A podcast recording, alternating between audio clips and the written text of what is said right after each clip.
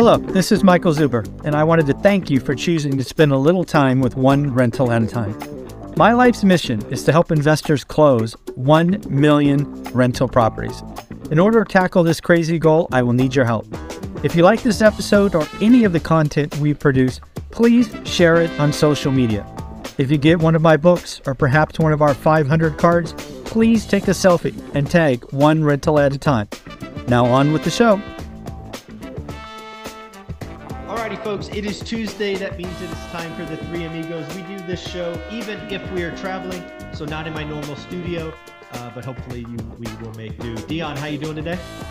I'm doing marvelous. I'm in Ventura, California, where uh, there is a surprisingly uh, lack of homelessness. That I. no, they all moved to San Francisco. San Francisco invites them, and they just bust them up. Uh, but Matt, how are you? It's kind of funny. I'm doing great. I mean, but we've got Dion in California, and we got and we got Mike in Vegas. Like, what is going, going on? on here? What is going on? You guys are just changing stuff for the sake of change. Yeah, yeah. But let's not forget you're still working. So I am absolutely. Yeah, that's why I was late today too. Yeah, exactly. Yeah, you nailed it. Hundred percent. There you go. Well, hey, uh, I want to talk about, um, you know, something Dion sent to the both of us, Matt, and that is a chart comparing 1971 to 1920. Uh, 22, I think, or maybe 23, basically yeah. about the middle class, lower, middle, upper. Uh, but really, what I want to do is I'm going to bring this up because I took that image and I put it out on Twitter. And I did because when you look at the chart, one of three reactions will happen. If you are a doomer, you are going to say the middle class is shrinking 20%. Percent mm hmm If you are an ultimate doomer, you're going to say uh, the lower class grew. However, I believe if you look at the situation and acknowledge it, you're going to go, wow. The upper class increased 50%. So, uh, Matt, I don't know. I know you were working, so maybe you didn't have a chance to check your phone. Did you see the uh, image I'm referring to? Uh, I can I can look up the image that you're. It's okay. To. You you don't have to. I will bring no, it up I, on I Twitter okay. just for you. Yep. Here you go. Here it's coming, folks. And every, follow me on Twitter. It's one rental at a time. So, Matt, here is the image right here. It says shares of adult in the U.S. middle classes decreased considerably since 1971. So it went from 61% to 50. So I'm going to call that a almost 20% collapse. So what I like is the person who put the chart together why I sent it to you. Even the the verbiage that they use to put this information together is to direct you that the middle class is decreased. Like this is a negative way of saying it.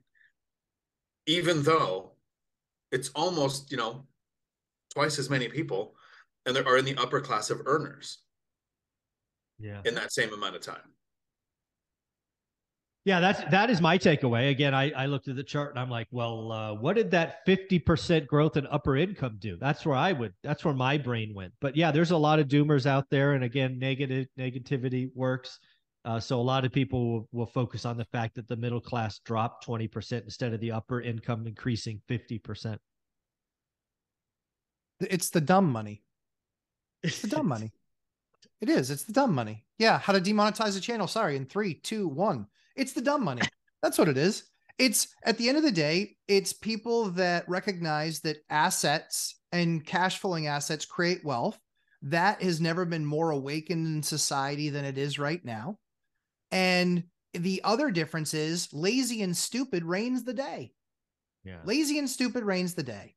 And so what that does is that pulls society down into the toilet.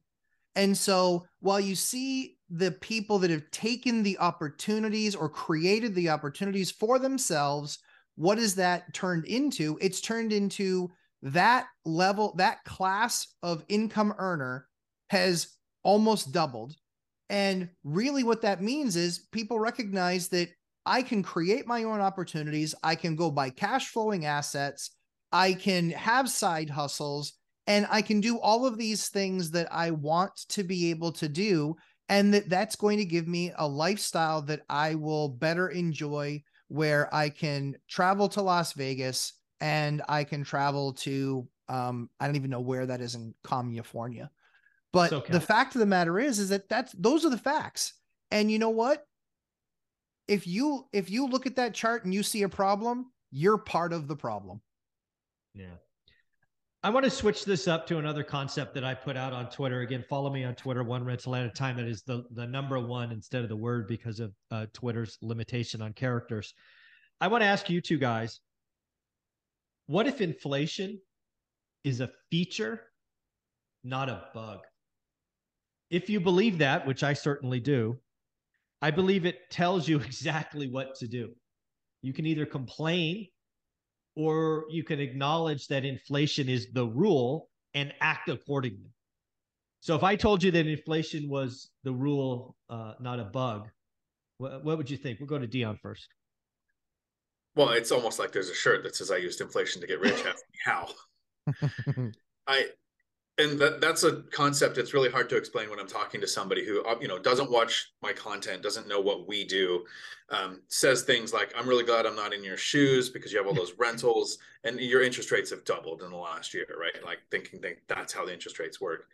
So I I tend to not really talk finances with the people that see the world that way, but inflation makes you rich when you own the thing that appreciates because of inflation. It takes Yeah. more dollars to buy the asset. There's been a couple of changes from 1971 to 1921. And inflation is huge. You know, in 1971, we, we went off the dollar standard Gold standard. uh, or the gold. Yeah, the dollar went off the gold standard. So we have the fiat money now. So inflation started to take off. So people who had um, started investing in uh, appreciating assets, we started in the 70s having two income households. We added the 30 year mortgage at a larger scale than at any point, but prior to that. And a lot of people's uh, wealth is tied up in their home. And, and while we're talking to people who want to invest in rentals, and, and Michelle Meyer pointed this out the other day, she, she asked, asked the question, what happens if everybody buys rentals? And I thought, okay, well, yeah, that, that could be a problem. But if you look at how many people watch our content, you know, we get two to 10,000 views on a video and you make a, a chess video, go to Gotham Chess, check it out. They get 700,000 views in 20 hours on a chess move. So I don't think we have a concern of people ever on a large scale owning rentals, right? But so for the average person, not the people watching this content, that the 401k program, a large uh, um, component of people's wealth is in their retirement accounts. It's in their primary home that aren't investing in real estate. So I think even people making, and to use Matt's term, the dumb choices of match, maxing out your retirement accounts, trying to pay off your house, that even people doing those dumb things are more likely to be wealthy now than they were in the 70s. Uh, and then you take people who who add YouTube University to their mix, Mhm. Mhm. and you realize that oh, there's there's other ways to invest outside of a retirement account that can produce cash flow and appreciation and get principal pay down, where there's tax incentives to make you want to do this, and you're going to see that that upper income class grow more. Yeah. Matt, what do you think? Oh, here's what I think about the matter. At the end of the day, hate the player or hate the game. You want to sit there and you want to bitch about the game. Oh, it's unfair for them. Oh, they have an advantage. Uh. Hey, you know what, dummy? Get go get an advantage. Go get an advantage. You know, I'm a six foot one fat white guy. You know, there were a lot of things that weren't open to me, like any professional sports career ever. So Yeah, at and, the and end, I think you you think you failed a six foot one fat guy ninth grade dropout. Niagara drop like I'm I am I am a, a full house of horrible and bad on paper. I suck on paper. Now, at the end of the day, I had to understand what the game was. And once you understand what the game is and then you understand how to play it, then you do it. These malcontent whiners that want to sit on social media and do nothing but bitch and complain, they aren't even has-beens, they're never will be's.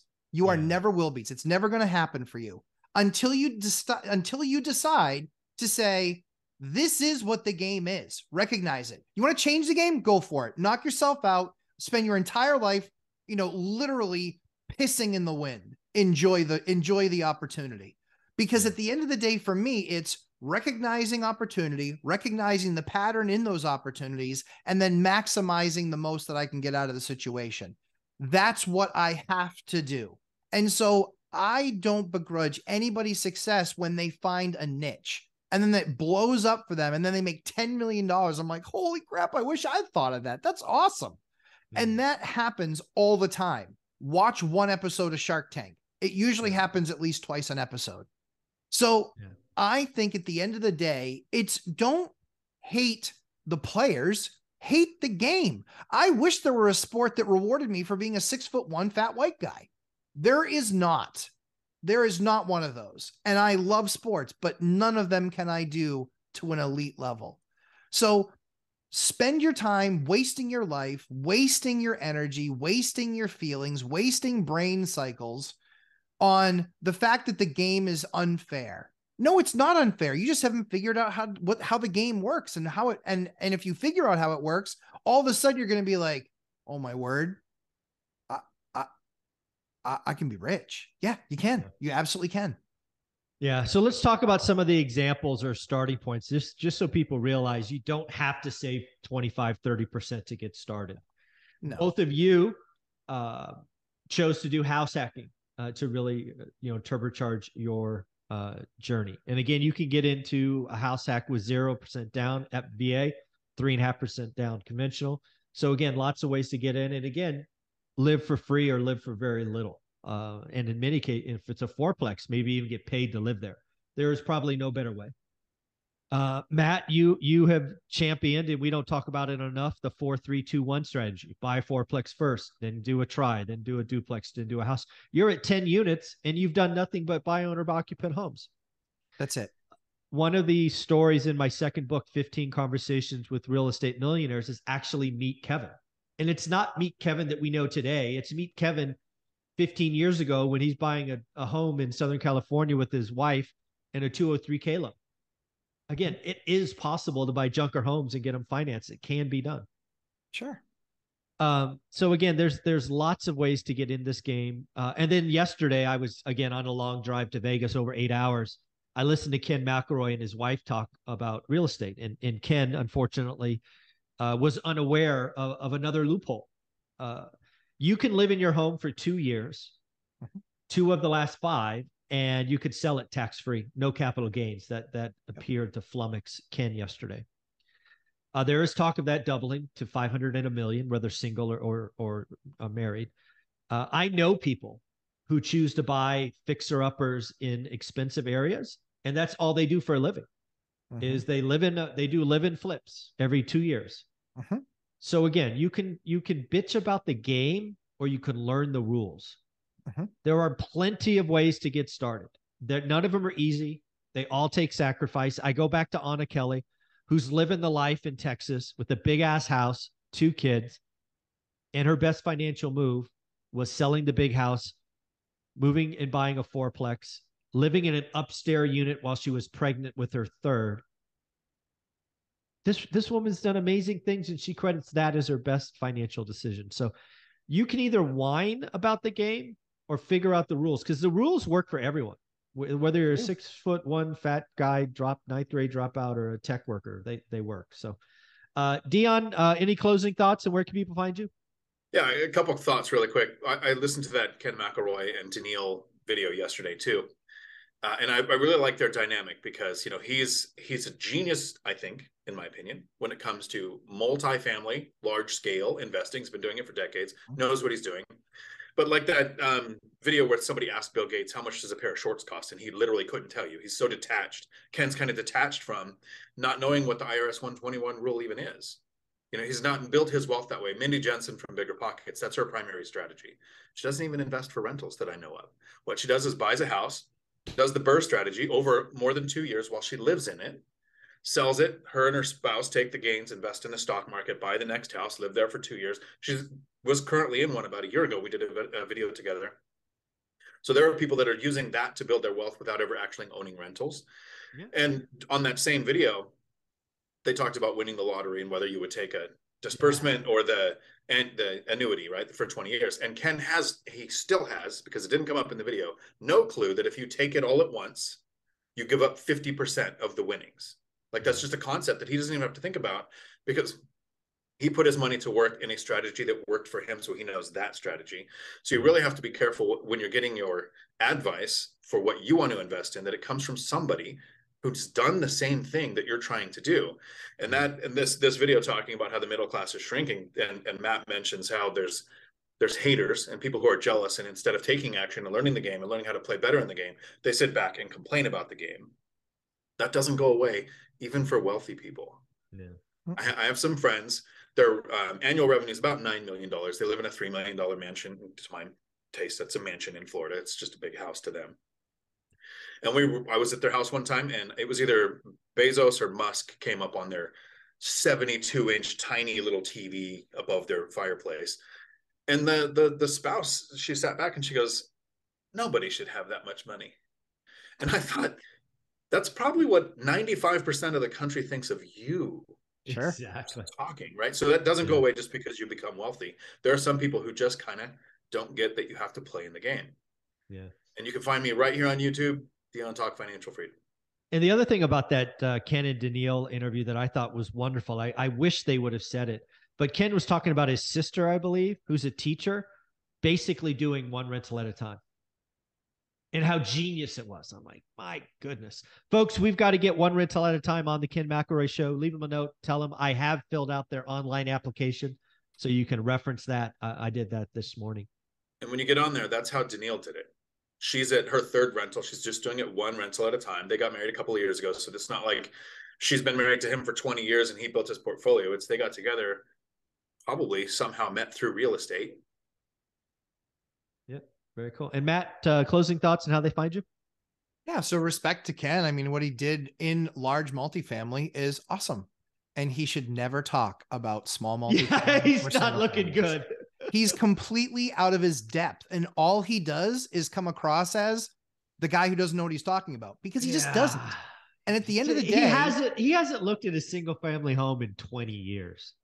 It has at least. that, it's yeah it, longer longer you know? There was a gas crisis was the last time he looked at a single family home. Okay. You know the fact of the matter is is that ken's a really sharp investor he's really good at what he does. And ps by the way seems like all these large multifamily guys are starting to jump on small multifamily and uh, single family I saw homes. that. I you know, saw that. Grant Cardone and Pace Morby hanging out, and Grant's like, "Wait a second, what? Wait a second, yeah. huh?"